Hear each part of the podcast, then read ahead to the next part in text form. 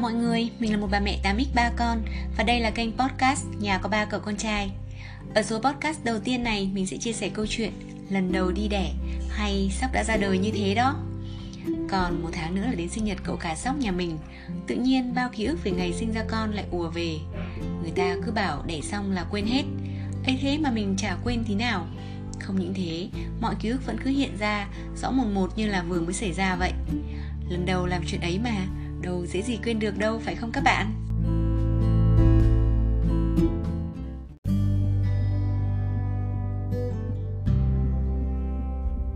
Đó là vào một buổi sáng mùa thu cách đây 12 năm. Đang nằm ngủ say sưa thì mình tỉnh giấc bởi cảm giác khác lạ trong người. Lông côm bò dậy vào nhà vệ sinh thì hết hồn, Vì thấy ra huyết nhiều quá. Bình thường mọi người bảo chỉ ra một chút thôi đã là dấu hiệu sắp đẻ rồi. Vớ lấy cái điện thoại mình gọi cho bác sĩ quen để bảo cháu vào viện bây giờ, rồi gọi cho bố mẹ báo con đi đẻ đây. Tiếp theo là gọi taxi. Chả hiểu sao hôm đó nhà mình lại không có ai ở nhà. Mẹ chồng và hai cô em thì về nhà cũ dọn dẹp. Chồng thì đi đánh tennis. Mình định vào viện xong mới gọi báo cho chồng, thì nghĩ giờ có gọi chồng cũng không nghe máy. Mà về thì cũng chả kịp. Ai dè, vừa khóa cửa xong, đang lếch thếch đi bộ ra đầu ngõ thì chồng gọi về bảo hoãn taxi. Anh về gần đến nơi rồi khiến mình ngơ ngác. Chả hiểu sao lại biết nhanh thế? À thì ra bố vợ gọi điện thoại báo. Thế là hai vợ chồng rất díu nhau vào viện. Đến cổng bệnh viện đã thấy bố mình đợi sẵn ở đó. Ông bay nhanh thật. Chẳng biết có ai đi đẻ như mình không? Trèo lên bàn khám mà cứ mong chưa đẻ vì sợ đau. Mặc dù rất lo lắng và sợ hãi vì dấu hiệu bất thường của mình, nhưng vẫn chưa hề muốn đẻ tí nào, lại thấy chả sẵn sàng gì cả. Sau khi làm một loạt các xét nghiệm và kiểm tra bác sĩ kết luận, thai nhi bình thường và còn lâu mới đẻ. Nhưng vì làm thủ tục nhập viện rồi nên lên phòng chờ đẻ mà ngồi đợi. Mình nghe thế vừa mừng và vừa lo, mừng vì chưa phải đẻ, chưa phải đau rồi. Lo vì lên cái phòng chờ kia, nằm vạ vật thì mệt. May mà có bác sĩ quen bảo lãnh cho mình về ngủ trưa, chiều quay đến khám lại.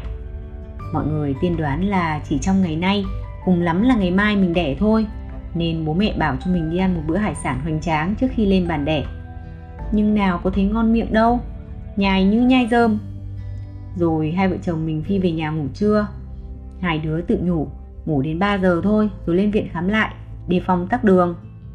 Cơ mà thế quái nào ngủ quên đến 4 rưỡi mới dậy và dắt díu nhau vào viện khám lại. Bác sĩ lại phán, chưa có dấu hiệu đẻ, về. Mình lại thơ phào nhẹ nhõm và tí tởn đi về. Ngày hôm sau, chắc khoảng tầm 2-3 giờ sáng, mình đoán thế. Mình bắt đầu tỉnh giấc vì thấy lâm dâm đau bụng. Cơn đau cứ mỗi lúc một tăng lên, nhưng không dài và theo từng cơn. Mình tự nhủ là cố ngủ thôi, chứ chắc còn lâu mới đẻ. Mọi người bảo đau đẻ là đau lắm, không chịu được cơ. Mà mình thì thấy chưa đến nỗi thế. Trong khoảng từ 3 giờ đến 6 giờ sáng, mình cứ lúc tỉnh lúc mê vì cơn đau âm ỉ. Đến 6 rưỡi thì mình gọi chồng dậy và bảo chắc hôm nay em đi đẻ đấy. Em thấy đau bụng rồi. Chồng định đưa mình phi thẳng vào viện. Nhưng mình bảo em đói quá, mà chắc chưa đẻ đâu. Mình đi ăn sáng đã. Thế là hai vợ chồng lại tung tẩy ra hàng phở quen. Mỗi đứa bánh một bát ngon lành. Thực ra thì mình cũng không thấy ngon bằng mọi hôm vì bụng vẫn âm mỉ đau. Trên đường vào viện, mình gọi cho bố và bảo, con đi đẻ đây. Chắc lần này con đẻ thật đấy. Đến bệnh viện chồng mình định phi thẳng xe vào dưới dạng cấp cứu. Nhưng mình bảo, thôi, gửi xe ngoài cho đỡ đông anh ạ. Mình đi bộ vào cũng được. Người ta chả bảo đi bộ cho dễ đẻ mà. Chả hiểu sao mình cứ đùng đà đùng đỉnh. Chẳng bù cho hôm qua thì lo sốt vó. Mình trèo lên bàn khám. Bà bác sĩ hét lên, mở 10 phân rồi, đưa lên phòng đẻ khẩn trương để rơi bây giờ. Sao bây giờ mới thèm vào? Thế là mình lấy lích khăn gói quả mướp đi theo bà bác sĩ lên phòng đẻ và không quên quay ra vẫy vẫy nhắn nhủ chồng. Em đi đẻ đây, có gì em nhắn tin sau nhé bố mình gọi điện, con cứ lên phòng đẻ đi, bác lợi đợi trên đó rồi, cứ yên tâm.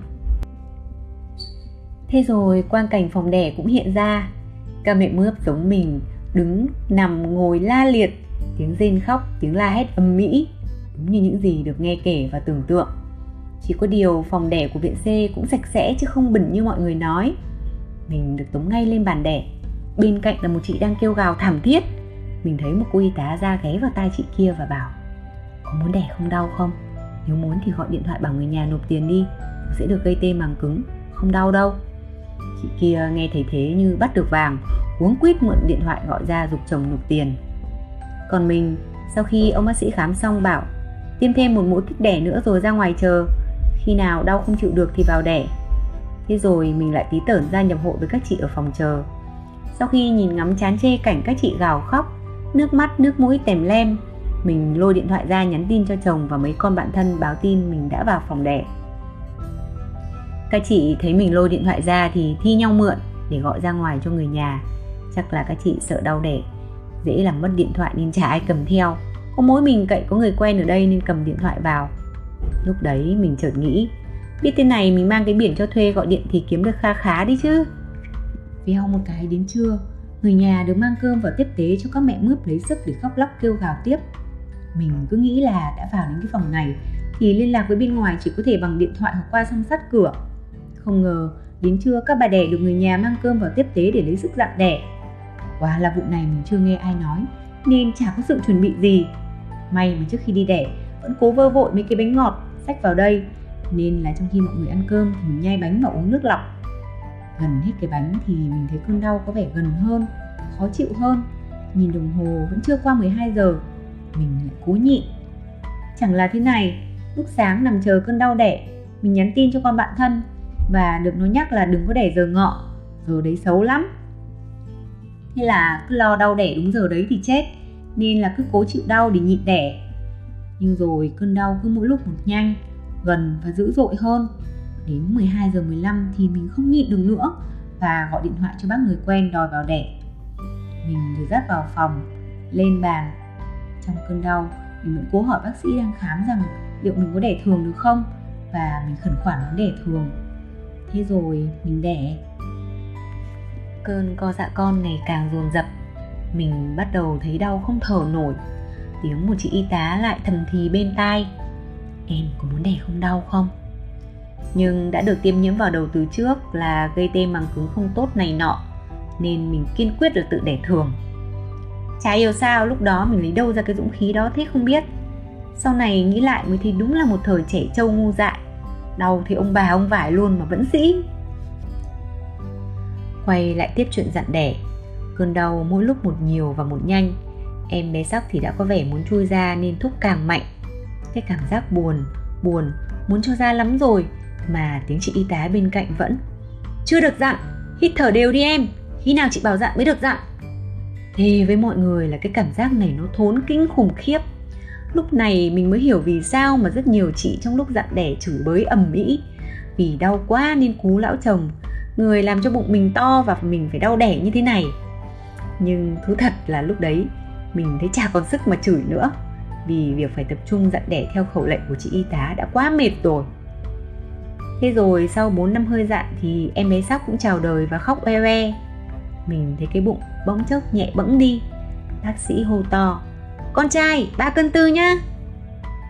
Rồi bác sĩ đặt con nằm úp vào ngực mình. Cảm giác lạ lẫm nhưng sung sướng vì con khỏe mạnh, làm mình bỗng chốc quên đi cơn đau vừa qua. Nhưng chỉ được một hai phút lên tiên thực tế lại đạp mình xuống đất khi con được đưa đi tắm rửa. Còn mình đến màn khâu vết thương. Đúng là cơn ác mộng của cuộc đời. Ba bốn phút mà dài như ba bốn năm. Mình gào thét ầm mỹ, mồm liên tục hỏi, bác sĩ ơi, xong chưa? Rồi những phút giây kinh hoàng đấy cũng qua và mình được đưa ra phòng hậu sinh nằm theo dõi.